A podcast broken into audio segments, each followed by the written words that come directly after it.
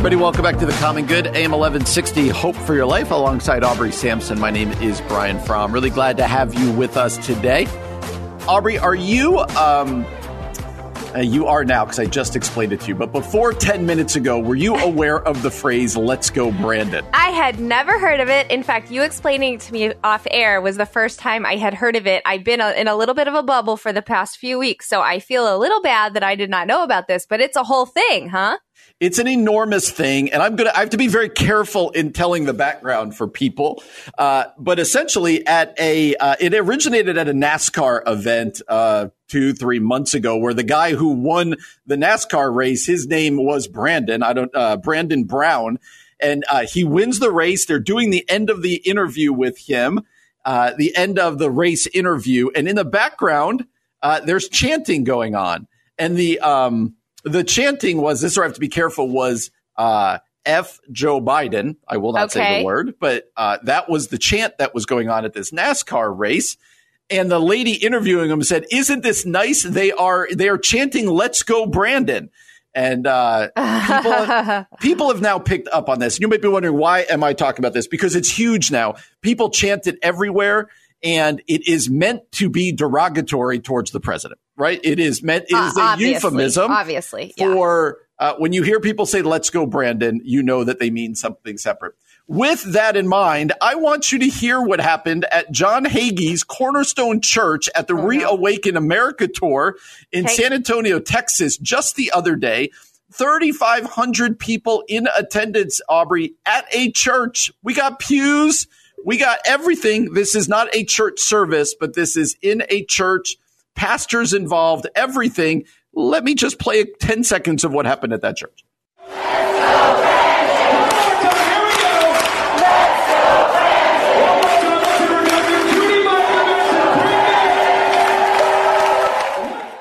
All right, I'm going to come across here as the old fundamentalist kind of like get off my lawn guy, Aubrey. Uh-huh. I remember the day when Christians didn't do stuff like this. Uh, do you? Do you remember that day? I, I too, Brian. I am old enough to remember the day. Yeah. When we were not chanting in church euphemisms for four letter F words towards the president. But now everyone's laughing about it. It's kind of like a thing. People are wearing it on t shirts. Aubrey, help me understand. Uh, I think this is a really big deal. I know others do. Ed Stetzer posted an article about it today at Church Leaders. Uh, but this was an event hosted. Uh, Pastor Greg Locke was there. Evangelist Nick Vukovic. I'm getting his name wrong. Uh, that worship leader, Sean Feucht. Yeah. Uh, this is where General Michael Flynn was. We played his clip yesterday. Uh, Aubrey, people, Christians, kind of chanting this and saying this, whether in church or not, big deal or not a big deal. I mean, I I'm going to sound like an old fundy like you, Brian. I think it's a very big deal. Yeah. I, I, you know, it is one thing to disagree with, dislike, not be happy about the current president elect in America. Um, it is another thing. He's not the president elect. I'm sorry, he's not the president elect. I was, I know, I know. As soon as I said it, I went, no, I'll, I'll keep going. Yeah. The president. Um, it is a completely other thing to lose your honor and your civility to try to dishonor and dehumanize somebody and just insult them. And frankly, it's a bad look. It's a yeah. bad look for Christians. Like it, enough is enough with this stuff. And next level at a church, right? Like, yes. okay, if you're a political rally and you don't want to honor Christ, you want to yell these things, that's uh, okay. That's on you. That's between you and the Lord you're at a church. It's definitely between you and the Lord. Like yes. I, I, I, the optics of this are terrible. The reality of it's terrible. It's so unchristian. It makes me like want to vomit a little. Yep, bit. yep. And, and look, I was not a Trump fan, but I was not at any church event ever yelling, "You know what, Trump." I just wouldn't do it. It's not yeah. okay. It doesn't honor God. And I felt the same way when Robert De Niro, the story was in this story here, used an expletive at the 2018 Tony Awards to insult President Trump, and he got a standing ovation for Come it during on. the Tony Awards. No. Like this is kind of a equal opportunity issue here. Yeah. Uh, at the Christian Post, they they write this article about this, and they said the Bible is crystal clear when it comes to the usage of the statement. Our instruction with respect to what we say in general is to conduct yourselves with wisdom towards outsiders, making the most of every opportunity. Let your speech Mm. always be with grace as though Mm. seasoned with salt, Good. so that you will know how you should respond to each and every person. Our, uh, uh, here, my, uh, my old co-host Ian Simpkins tweeted, I saw about this the other day, and he basically said, this just proves that we don't know the difference between cussing and cursing. Uh, Interesting. and I get there might be people out there who are like, come on, what's the big deal? Sure. Uh, there's a slippery slope argument to this, but I would also just say that it just again highlights the lack of civility that we have in our culture. But Aubrey, Yeah. I, I mean, I'm concerned about our culture, but I'm most concerned because of our, our jobs and who we are about the lack of civility within our churches. This rally happening in a church presupposes that it's a lot of Christians in that Yeah. audience. And this chant was rocking and Mm. it was being, um, there was another chant I saw. There was another church where this pastor was going nuts and he got the whole church to start chanting, let's go, Brandon. And I'm just Mm-mm. like, when did this become okay for us? Uh, yeah, Aubrey, this speaks to lack of civility, doesn't it? It's not just that it's crass. It is crass, but this is just yet another thing in the long lines of our deteriorating civility. And and again, I think the heart of it, what it speaks of is like we have lost our way. We have forgotten whose kingdom we are actually a part of as Christians. Mm-hmm. That that these political leaders are meant to be prayed for, they're meant to be challenged, they're meant to be stood up against when they're wrong and and we disagree with them. And yet the Bible still tells us to honor those that Mhm. are in leadership positions. And, and, and, and, and above all of it is our call to Christ and Christ alone. And I think that's what's, that's what the problem is, is this Yeah. so reeks of idolatry, nationalism in the church. And again, it just makes you wonder, like, who is your allegiance to right now? Yeah. because Yeah. this this to me does not say that your allegiance is to Jesus Christ alone and that is the problem period and this i mean this is going to take a work of god this is going to take a revival this is going to take holy spirit movement because this type of movement feels so big and um overwhelming right now brian that you almost are just like i i don't even know what to do This is who we are now. Yeah. um, but I I definitely worry. I mean, I feel like if this is the future of the church, like this is not a good place. We are worshiping empire when we really ought not to be.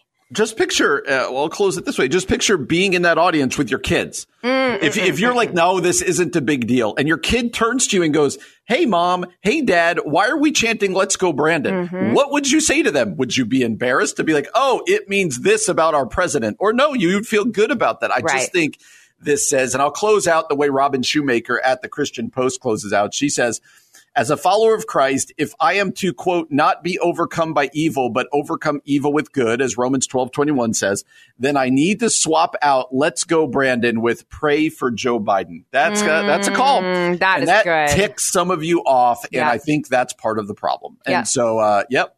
Don't go chanting this in churches. That's the takeaway here. But no, more look at your heart to what you're trying Yeah, to say. Coming up next. Aubrey. Uh, Oprah did an interesting interview with Adele yesterday, and they got into her divorce and the kind of the nature of marriage, and we need to unpack it. Next here on The Common Good, AM 1160, Hope for Your Life.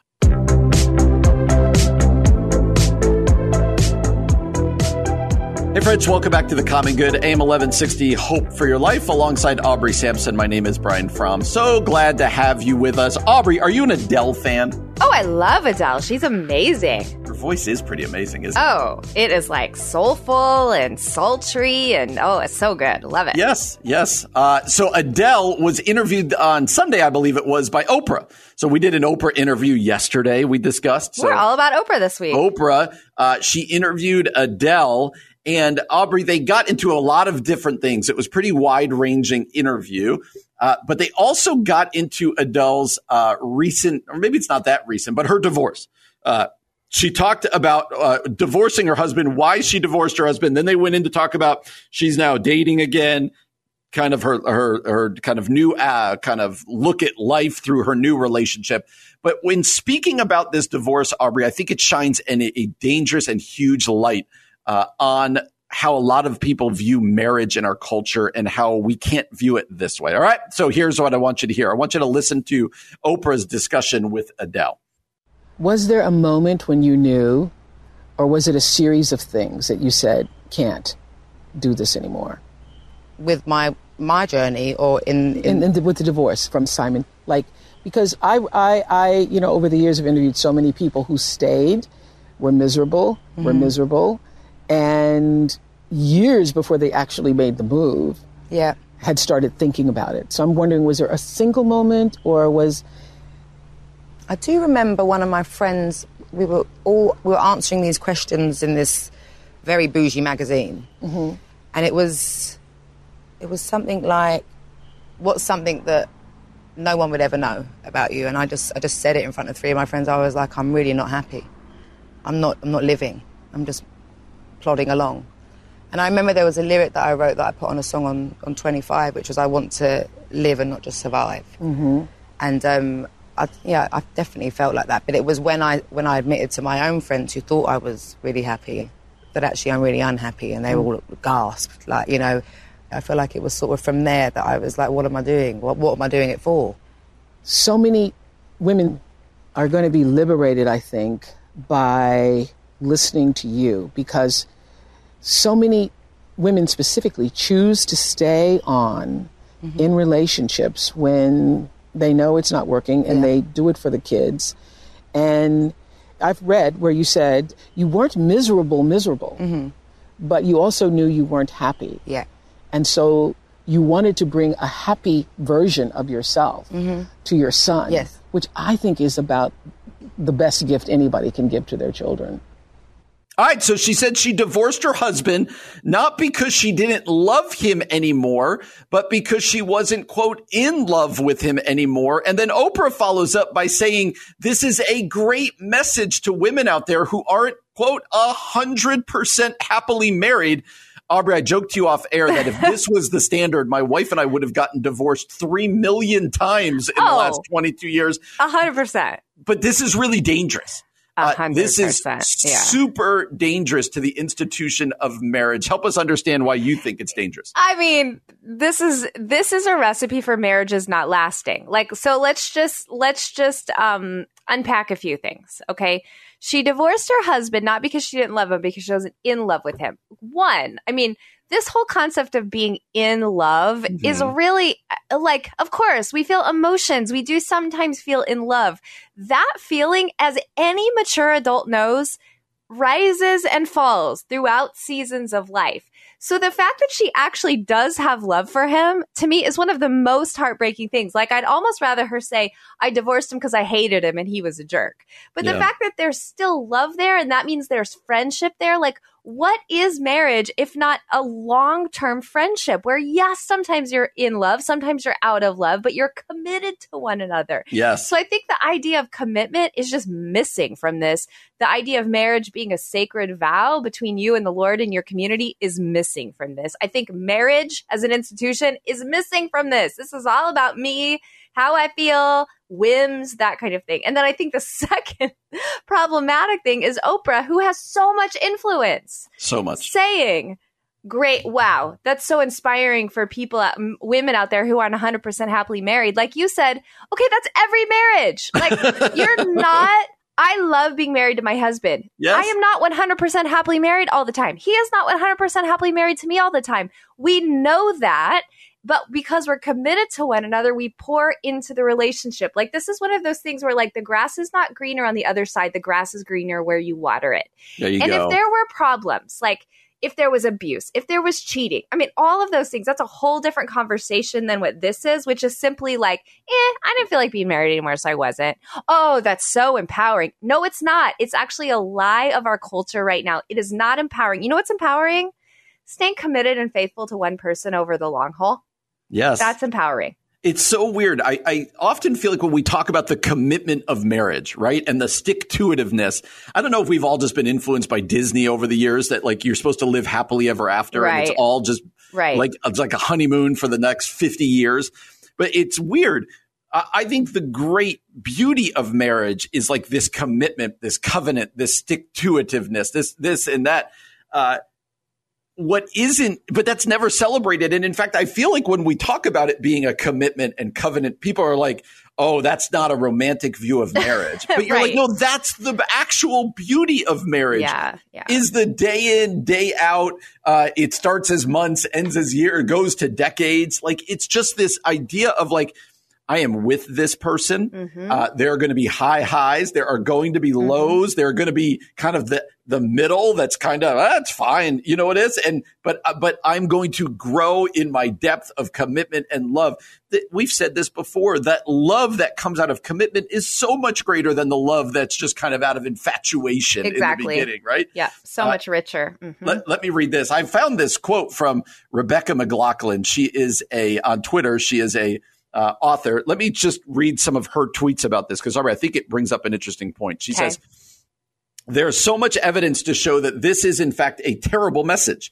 Marriage is not about locking into a state of perpetually in love with one spouse. Marriage is about locking into a commitment to love someone precisely when you're not feeling all the feels. Leaving a stable, loving, only okay marriage is not a recipe for happiness. The evidence actually suggests quite the reverse. And there's also a lot of evidence to suggest that unhappily married people who stick with it have a good chance of being happy five years later. Yes. But Adele's desire for something truly passionate and all consuming is not wrong. She's just looking for it in the wrong place. Mm. Her real desire isn't for a better, merely human husband. Her desire is for Jesus, mm. and only He can satisfy it. I pray that she finds it, or rather, uh, he finds mm. her. I hmm. found that to be like, oh, I think you just hit on something. Oh there. man, that's like she that lady. I don't know who Rebecca McLaughlin is, but I'm following her now because she preaching. Like there that is real right there. That's yeah. truth right there. Yeah. So what do you do, Aubrey? If right now uh, someone out there is listening, so it's not you know and they're going, yeah, you know what? I'm considering getting out. Yeah. Like my husband or my wife, they're not a bad person. I I love the life we've had. We've made a family. I just don't love that. I don't. I don't. I'm not in love. What What do we actually say to that person? Like like how do we practically ask that person hey don't leave but keep yeah, working at it yeah i mean okay uh, you know brian and i we, we, you and i have both talked from a place of conviction about this but we are also pastors and shepherds so let's start by saying yes marriage is so hard. And Brian and I, I mean, I'm, I don't want to speak for you, Brian, but uh, because you've been married longer than I have, I can say probably for you. It, there are days when you do want to walk away. There are days when you want to throw in the towel. So, so yes, like affirm this is really hard. I will also say like this is one of those things where you have to have the end view in mind and the the treasure, the beauty of being committed to somebody um, out of obedience to God is absolutely will have eternal benefits for you. And like those statistics that were just read, you will experience joy on the flip side if you keep going. That might mean calling a marriage therapist today. And look, if you want to private message me, I can give you the name of the marriage therapist that Kevin and I have gone to because we have been in times in our marriage when it's mm-hmm. really hard. If you want another recommendation, I can give one to you. Get you to a therapist, talk to your pastor, but do the work to stay in because that long run work of marriage is so rewarding. And you know what? It won't just impact you, it impacts the next generation too. Absolutely. So thought that was important when I read it. I was like, "Oh, that's not that's not it. That is not it." And we have to fight against that in the church. Coming up next, Dr. Daniel Doriani. He is the author of a book called Work That Makes a Difference. We're going to discuss uh, your work, your employment, what you do, what difference does it make for the kingdom and with God? We're going to have that conversation next year on the Common Good. AM 1160, Hope for Your Life. Hey, friends, welcome back to the Common Good here on AM 1160 Hope for Your Life alongside Aubrey Sampson. My name is Brian Fromm. And uh, as pastors, Aubrey and I, we often talk about what difference does your uh, Monday through Friday work mean in your life? Like, why, how can God use that to make a difference? Why does it matter? And with that in mind, we're excited to bring on the author of a book called Work That Makes a Difference. He's professor of biblical and systematic theology at Covenant Theological Seminary, also the founder of the Center of Faith and Work in St. Louis. That's Dr. Daniel Doriani. Dan, how you doing today? I'm great. Good to be on the show with you, Brian and Aubrey. Yeah, we're grateful for you, Dan. Hey, before we jump into your book and this really important topic, why don't you uh, introduce yourself a little bit more to our audience so they can get to know you? Well, right. I'm a little bit like you two. I've been a pastor for a number of years, about 16 years, but I'm also a professor most of my life. And as a pastor, I noticed that a lot of the people in my churches had very serious doubts about the value of their work from Monday to Friday. And it's been a lifelong interest of mine to help people uh, express their faith in the workplace and see the value of their work I've interviewed hundreds of people, maybe 500 people, and I also have a podcast called Working that interviews Christians who are making a difference at their work. Oh, that is fantastic. And yeah, we told you off air, Dan, that Brian and I are both pastors. So there are a lot of people that we all probably minister to or come into contact with that maybe don't see their work as something that contributes to the kingdom. And so I'd love to just jump in there talk to us about how our work actually can serve God and serve our neighbor and serve the world.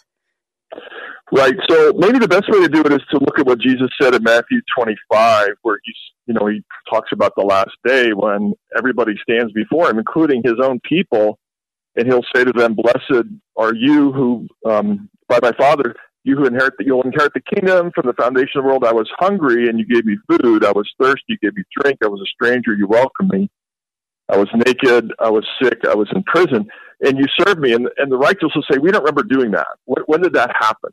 Uh, that, that missed us somehow. Jesus will say, look, when you did it to the least of these, anybody who was hungry, anybody who needed food or water or clothing and shelter or medical care or in prison or other, other ways isolated, you did it for me and and you know the truth is we usually do that at work. I mean if you're feeding people you may serve a soup kitchen at thanksgiving which is great. But the truth is you're really feeding people if you work at a grocery store or on a farm or you're a truck driver. And you know my interest in this all began with a, a godly truck driver who told me my work is meaningless. All i do is is drive bread around. And i said well what do you want people to do? Drive to minnesota to mm-hmm. pick up some wheat? Um, you know, it, our transportation system in the West is what is what allows people to have lots of food and you know clothing and shelter. So um, working as a truck driver is very important. We we didn't believe that until the pandemic. Now we see it. But they're constantly jobs that we diminish the significance of, and people diminish the significance of their own work so often because they just see it maybe as a way to make money or as time spent so they can uh, get to the real service, maybe volunteer work or caring for their families. Yeah, and Dan, I'd love to drill down there. Where where does that come from? Where where what have we done that has kind of split the uh, the sacred from uh, our everyday life? Uh, where how do you think we've grown that in the church and as Christians? Yeah, there's probably four answers to that question. Brian and Aubrey. The first one is uh, for a long time, the church did exalt pastors or priests and bishops and so forth, monks, nuns, above everybody else and said those people have callings and everybody else just has ordinary work. And really godly people contemplate God. And that was, uh, you know, done in isolation and, you know, maybe a monastery. And that idea was around for a thousand years and had a lot of influence. Uh, another issue is a lot of Christians are deeply uneasy about the work they do. You know, they're they're not sure it is meaningful, and you have to say that a few Christians probably are doing work that isn't very valuable, and they know it. And we should probably say it to them. You know, if you're running, I don't know, making promotional T-shirts or promotional pens are going to fall apart almost immediately. Uh, they know their work isn't very good, or maybe uh, marketing things that they know are inferior products, and you have to say that. But most of the time Christians have, have lost sight of, of the ways in which they love their neighbors themselves. So I have a daughter who's an architect, and I remind her that when she helps put up a building, that building can serve people, thousands of people, for 100 or 200 years. And it, you just yeah. have to lift your eyes and see that when you're making a chair, that chair might be $5, you know, for your back porch, but it might last 100 years. And making a good chair is loving every person who ever sits in that chair. And designing a good building is loving every person who enters that building for the next hundred years. Oh, that's I, I love thinking about our work like that. Dan, you said uh, before that you interviewed close to 500 people, if not more. I would love to just hear one or two stories that really stood out to you as you were writing. Yeah, I'd love to share two stories. Um, So one of them is is a man who's become a very good friend of mine, and I didn't realize what a an effective businessman he was. And um, for a little while during the pandemic, one of his firms was the leading uh, manufacturer of ventilators in the world. Uh, he just has this enormous knack to um, to turn things around and to see potential and to make deals that somehow other people don't see. And he had this tiny little ventilator company, and and he was near an, a recently abandoned GM plant, and he said, you know, we could transform, you know, we could take this empty GM plant and the recently unemployed workers there and retrain them and make a bunch of ventilators. But you know, even he is prone to say, "I just." Um, you know, I, I just made a little deal. I just happened to be near a, a plant. I just happened to see things a few other people don't see. I'm like, my friend, you, you saved so many lives. So that's on the one side. On the other side, I have another friend who's a surgeon for many years, and um, I tell the story at length in the book. But in brief, uh, he's you know one of these very high end surgeons who who took care of a certain cancer that hit behind the eyebrows and behind the eyes. And when he started, everybody died. Every last person who got it died. And then slowly he began to save people's lives, but they were blind afterward. And then he learned how to save one eye, and then he learned how to save both eyes. And you know, this took decades. But then after it was over, he began to see that the um, that the chemo and radiation that that was given by other people on his team was excessive and would actually impair their functioning down the line as they lived, you know, 20 or 30 or 40 more years. And so he started work on that, and and he was not an I just guy. He he knew that what he was doing is important because he saw the consequences of too much chemo and too much radiation, and and he had to sacrifice really hard. I mean, he sacrificed the uh, facing down a lot of opposition from people who said, "You don't know what you're talking about. You're a surgeon. You get out of our lane. We're the ones who do post-operative care." And he said, "Well, yeah, but I see what happens to them a year down the road when their their bodily functions have been compromised by too much chemo and radiation." Mm. And he used his position for a long time. In the book, I talk about the four P's that make give us the power to change the world a little bit, at least our corner. The first is position, and and then of course you have to have passion, you have to persevere, and you have to have principles that you live by. But he used his position as best he could for a long time, and and got a lot, uh, made a lot of progress on changing protocols. But um, he also paid a price, and making a difference in the world um, does also mean a willingness to pay a price because people do resist change that could hurt them. Um, or that upsets, um, I'll say, treasured or established outlooks on things. It's it's hard to affect the change mm. in a big system. Yeah, yeah. It's such an important uh, concept and such an important book called Work That Makes a Difference. The author is Dr. Daniel Doriani. Uh, Dan, you also wrote at the Gospel Coalition an article we talked about, you know, back when it came out called I Just Do Ordinary Work, just in, in quotes. And uh, we've heard you use that phrase a bunch. Thank you so much for this, man. Where can people connect with you? Why don't you give us all the places where they can read what you write, maybe pick up your book, maybe social media? Where can people connect with you? Thank you for asking that. Well, the good news is I'm the only Dan Doriani in the world that's an immigrant name. Um, it's just, you know, one of those names that has no meaning in any language. so if you find my name, you found me. Uh, but I do have a Center for Faith and Work in St. Louis. You can find that, and and you know my books are in all the all the normal spots out there, uh, whether you know Westminster Bookstore, Christian Book Distributors, or Amazon. And uh, I'd love to have you listen to my podcast. I have some really interesting Christians on my podcast called Working. And uh, thanks for asking. Yeah, Dan, it's been great to have you on. One more time, the name of the book is Work That Makes a Difference. That author is Dr. Daniel Doriani. Dan, it's great to meet you. Thanks for spending some time with us. Yeah, glad to be with you, Brian and Aubrey. Our pleasure. You're listening to The Common Good on AM 1160. Hope for your life. Hey everybody, welcome back to the Common Good, AM 1160, Hope for Your Life, alongside Aubrey Sampson. My name is Brian Fromm. Really glad to have you with us today. Aubrey, I know that you're not caught up, but uh, the next episode of the the what is it? The second to last is second to last penultimate. Is that that is the penultimate? Correct. Right, so well, the, well done using penultimate you. correctly. Thank you. The penultimate, and I never know whether to say penultimate or penultimate, but uh, it is uh, of the rise and fall of Mars Hill podcast, which has now been going on for, I don't know, four, six months or so.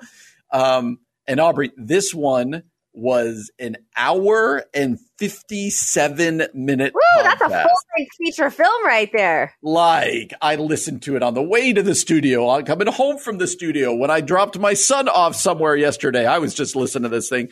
Uh, but uh, this one's a hard one, Aubrey, and I know you're going to listen to it. You haven't mm-hmm. listened to it, but all the 10 episodes, 12 episodes, whatever leading up to this have been telling the story of Mars Hill Church in Seattle, which no longer exists, uh, under Mark Driscoll.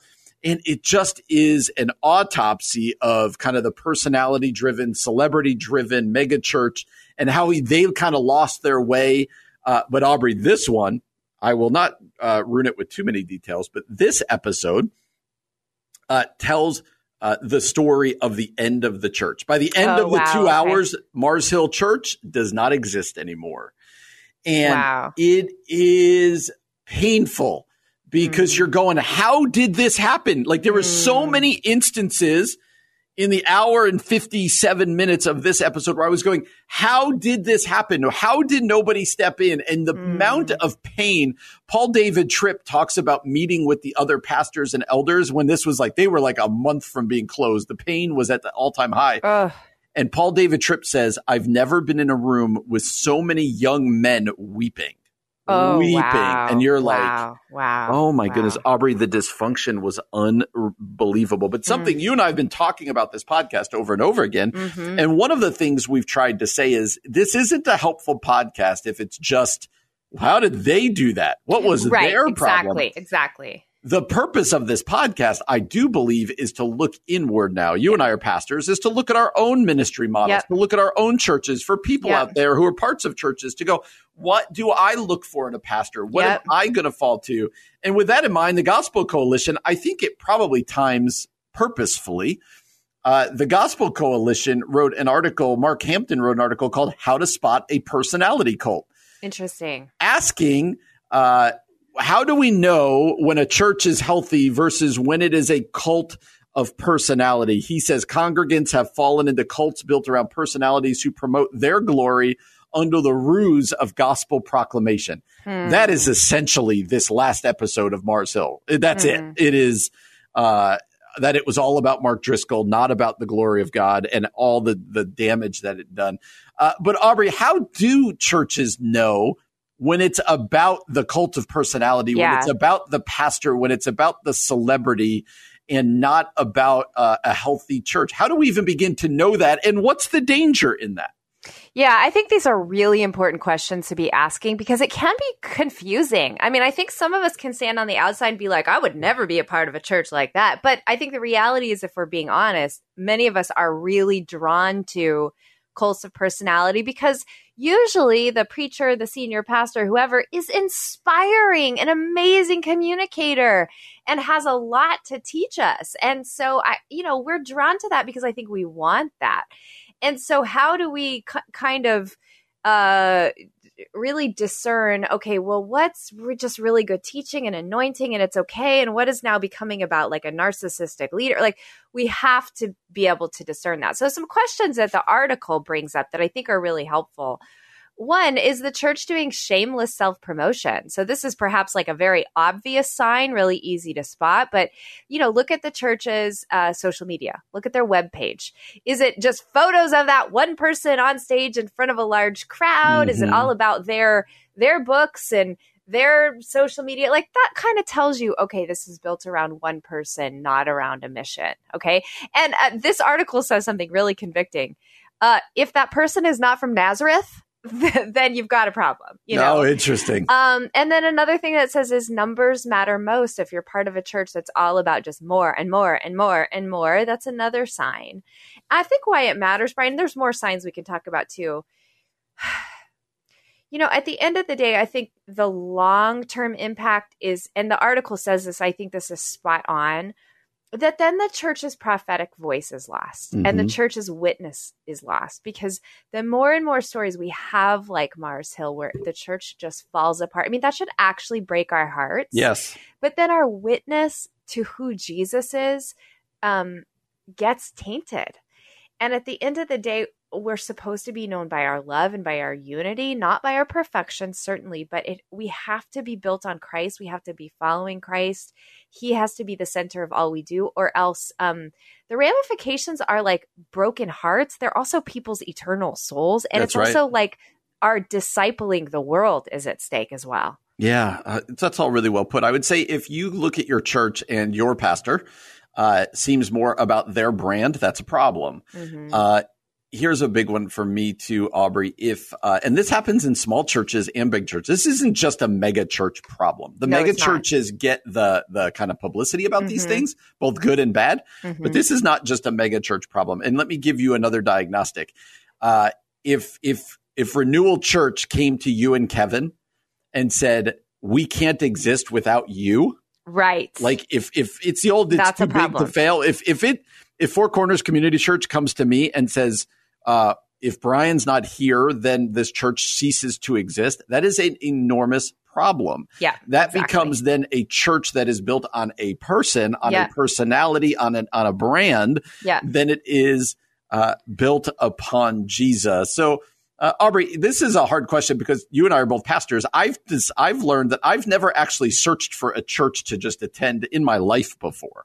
I've only ever since I got out of college worked at churches. But if somebody was looking for a church, what are the things you would tell them to look for? where Mm. it's a healthy kind of place and they're not going to fall into this trap because I think a lot of times we look for the glitz and the glamour, uh, but those maybe shouldn't be the things we're looking for.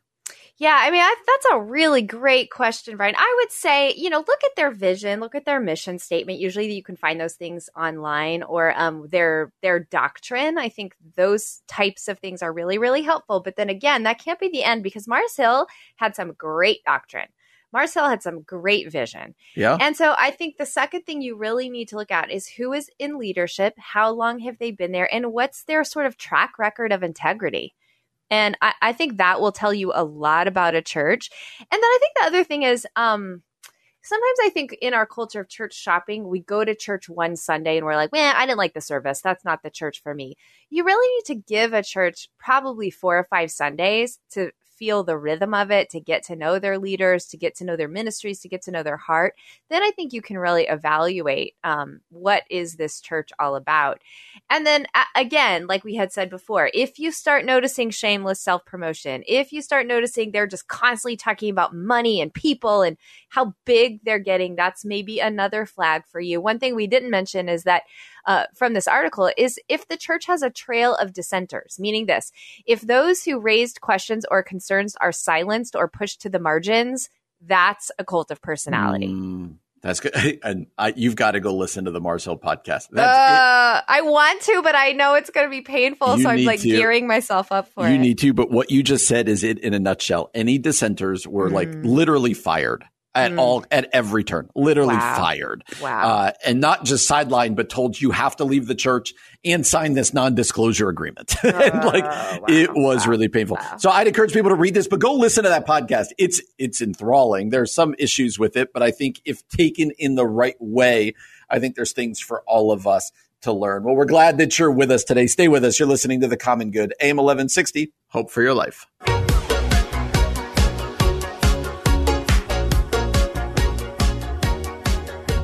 Hey, everybody, welcome back to The Common Good. My name is Aubrey Sampson alongside my co host Brian Fromm, and we're so glad that you're with us today.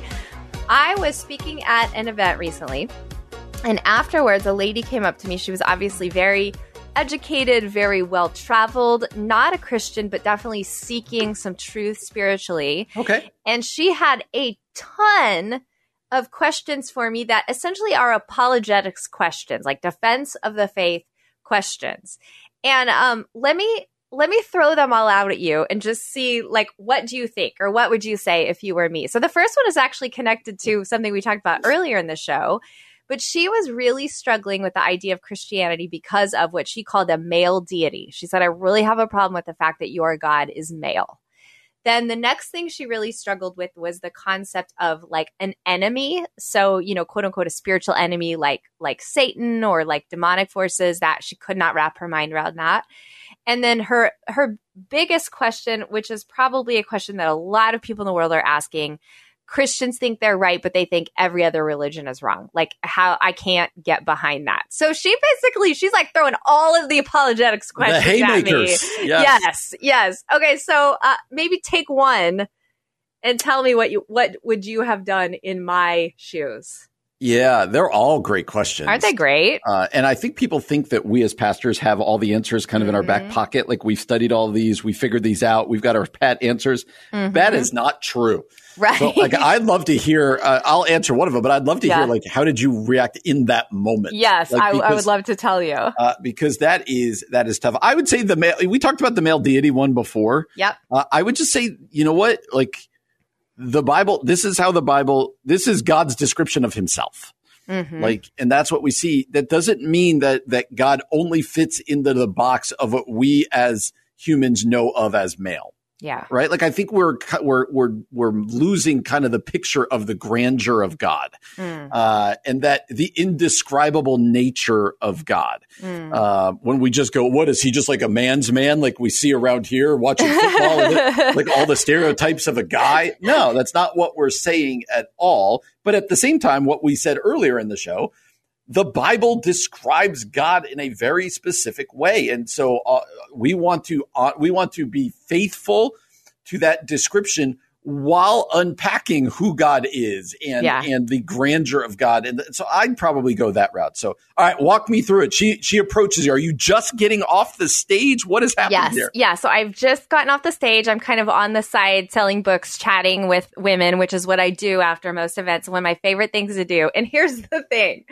you know, I have just, just as of last week, finished my master's degree in evangelism and, and leadership. So actually, I have taken a few apologetics classes. So I'm like, okay, Lord, help me remember my training, you know, and I'm literally praying, Jesus, help me. One of the things you learn in, in these classes is to listen to the Holy Spirit while listening to the person. But thankfully, the biggest, the biggest learning point popped into my head. The Holy Spirit really reminded me you always have to ask people, why do they ask? Yes. And here's why. Because, and you know this, Brian, as a pastor, because their questions are usually from some type of pain point in their life. Mm, yeah. And so I remember just going, "Oh Lord, thank you for." So I said, "Hey, I have I have struggled with the concept of like a male only God too. Can you tell me why you asked?" Mm. And of course, she began to talk about pain she experienced from her dad, pain she experienced in her marriage.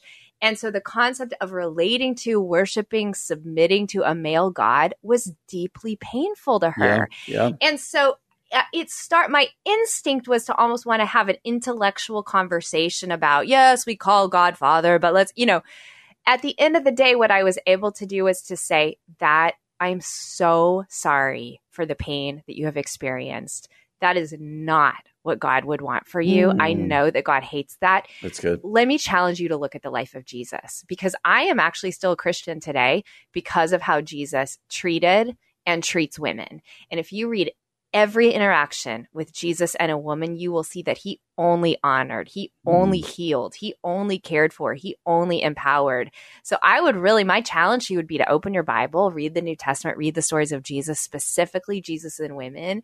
And I think you'll be surprised that the Christian God is not one who diminishes women or hurts women or abuses women, but is Mhm. actually one who honors and loves deeply. And that, I mean, that was only because God reminded me to ask her why she was asking. And I think that this is something that we have to do as Christians when people bring up kind of these challenging questions about God. We tend to, um, we want to answer, we want to defend, Yeah. we want, Yeah. but a lot of us don't really have the right answer. Like you said, Brian, like a lot of us are just like, we're doing the best we can, especially with some of these hard concepts. But when we can know people's stories, um, that changes everything. That changes the conversation. Cause then I could say, yeah, I mean, I, you know, I struggled with bad boyfriends when I was growing up. I struggled with this. I understand that. But look at Jesus. Look at what he offers and how good he is. And that, that becomes a totally different conversation, Yeah. right? How did she? Uh, how did she respond to that? I'm just yeah curious. she she said she, sh okay i could go i could go back and i could look at the bible and then i then i invited her would you want to come to church with me sometime and, and as soon as i said church she literally started backing away physically. Like she was like no no no i don't and then and then i kind of i i very gently challenged her on that like hey you you might be surprised at as what you as a as a um, intelligent, well traveled woman have to bring to the church. God might actually not want you just to learn, but to actually bring something to the table at whatever church you're a part of. And I, you know, she was like over that for sure. But and then you and then you chased her into yeah. You will come to Jesus right now. No, I, I, uh, I let her go at that point, and I, I keep she keeps coming to mind, which is why I want to talk about her today. But I keep praying. I think the Lord. I know the Lord is is wooing her, and I'm guessing there's going to be other Christians placed in her life very purposefully by God to begin bringing her to Himself. But that mm. was that was just a really interesting, like, okay, Lord, yeah, that people are when people ask questions about evil, when people ask questions of theodicy, when people ask questions about like, you know, how do you know, how can you be right and everyone else is wrong? It these questions are born from pain and they have been hurt by someone in the church or they have watched their loved ones experience deep, deep pain. They have known suffering. And what they're really looking for, I think, at the end of the day, some people are looking for a reason, but I yeah. think most people are looking for belonging and beauty and acceptance and love, which is what God has to offer. And so we do, I think we have we have such a beautiful witness and answer for people's questions behind their questions. I think you make a great point that we need to ask what are the questions behind the questions? Because yeah. sometimes it's just being argumentative, sometimes it's legitimately like how do you explain why good people why bad things happen to good people mm-hmm, or how can right. a good god uh how can there be hell you know right, like those right. for some people it is an intellectual thing but i think more times than not it's what you described before she had a she has a uh, a complicated past with yeah. with men. Yeah. And so how do you reconcile that with uh with a picture of a father of a male? Mm-hmm. You know, a lot of mm-hmm. times the picture of our earthly father we take into that's yeah. kind of what forms our picture of our heavenly father. Well, if you have a terrible earthly father or an absent earthly father, what are you going to think of God? Like I think we have to uh, I think you give us a great takeaway here what's the question before you get defensive, before you argue, mm-hmm. before you try to go all apologetic and like, hey, we're going to debate. Yeah. Uh, let's ask what's going on in this person's soul. Let me try to get there, and then we can have a conversation. Yeah, and I, and I think just to end with the word, I think it's First Peter or Second Peter where he talks about like always be prepared with the answer when people ask you for the hope that you have. So you should mm-hmm. have a mm-hmm. reason, but he mm-hmm. also says do it with gentleness. And I think that's part of this is asking people's story as part of gentleness and compassion. Right. All right. Well, coming up next, we're going to talk about the eight types of capital in our life and are we using it well? You're listening to The Common Good on AM 1160. Hope for your life.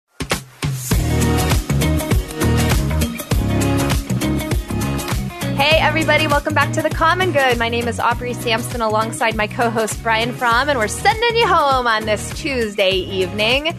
We love to send you home to something encouraging, inspiring, challenging, something to get you kind of thinking throughout the evening.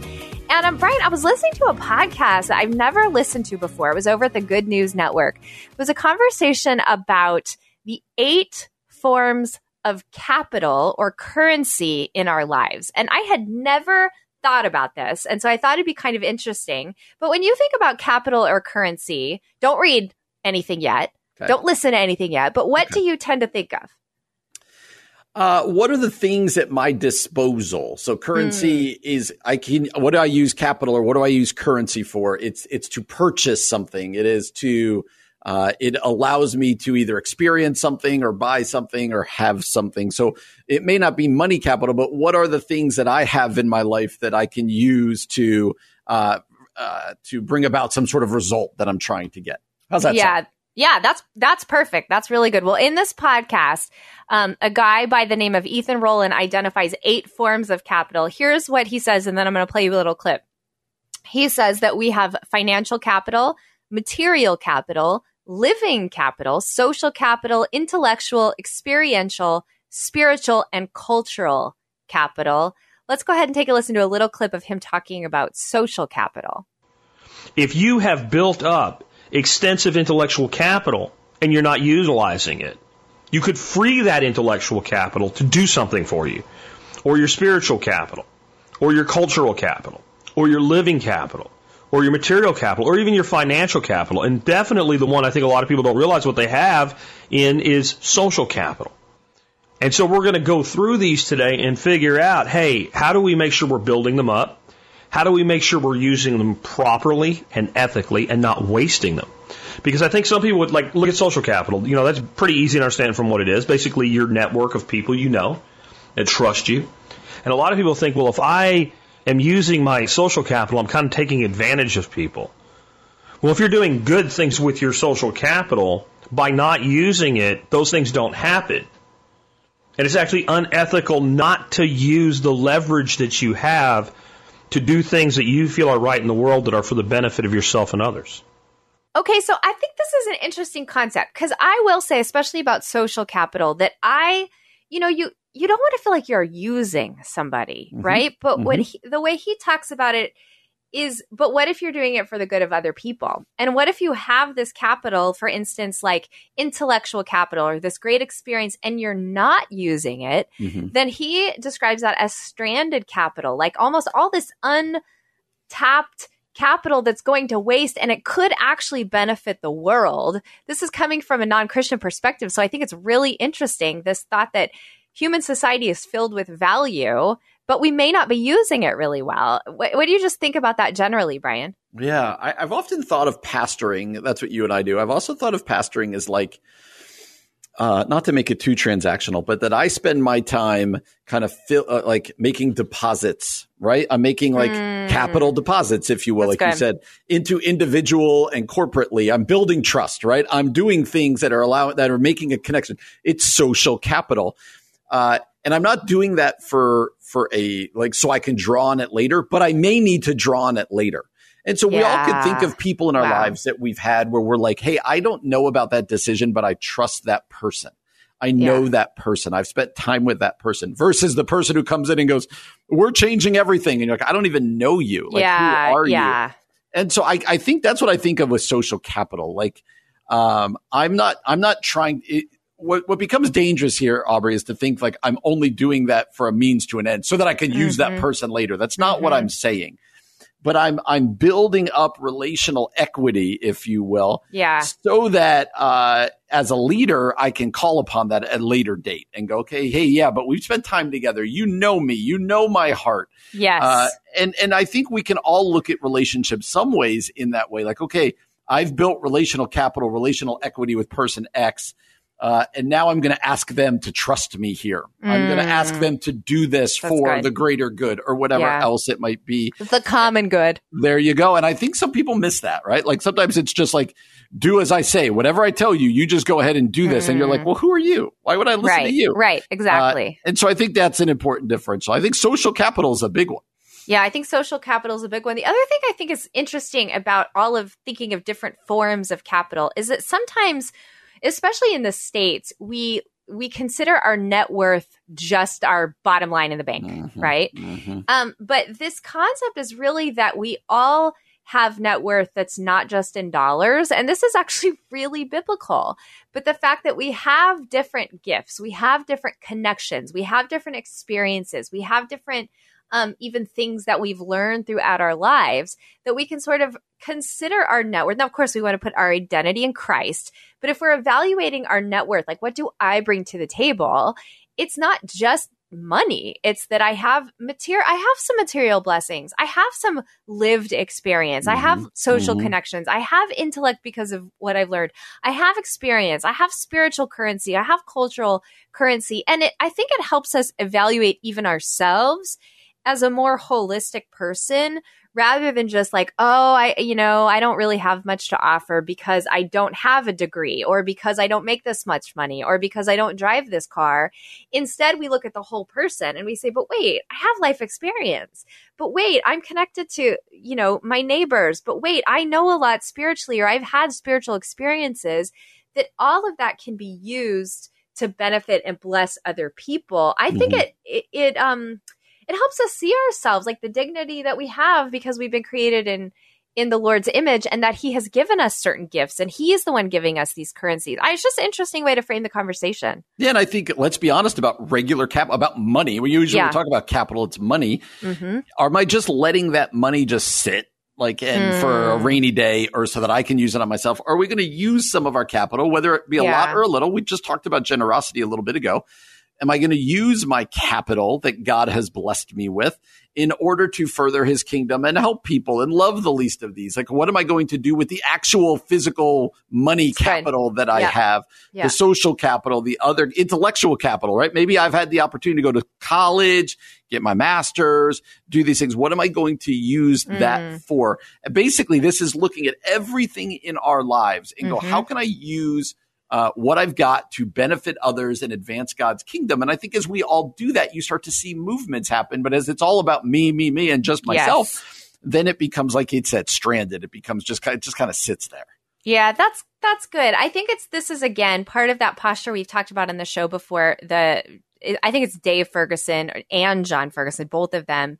Um, continue to pour into church leaders about being a hero maker. So the goal is not just for you to be a hero and be all about you and gaining more and being awesome, but what can you, from your experience, your life, your studies, your walk with God, what can you pour into other people so that they become heroes so that we see this movement like you Mhm. talked about? I I think sometimes we know these things to be true and we want them to be true as Christians, but we need to be reminded, right? Like God has given each of us gifts, currencies to use this language, capital to use this language, not just for us, but to bless our neighbors, to honor the name of God, and to, um, in one sense, create these little small ripple effects of movement so that um, more and more people are blessed for the common good. That's right. Once again, That's I like I like throwing the common good out there. All right, Brian. Well, thanks for um, leaning into that with me. What would you say your big currency is that you bring to the table?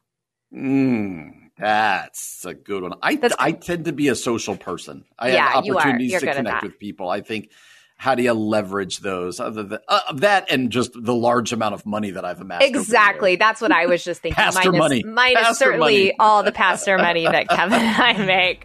Well, on that note, thanks for being here today, everyone. We'll be back again tomorrow, right here from 4 to 6 p.m. For Brian Fromm, I'm Aubrey Sampson, and you've been listening to The Common Good on AM 1160. Hope for your life.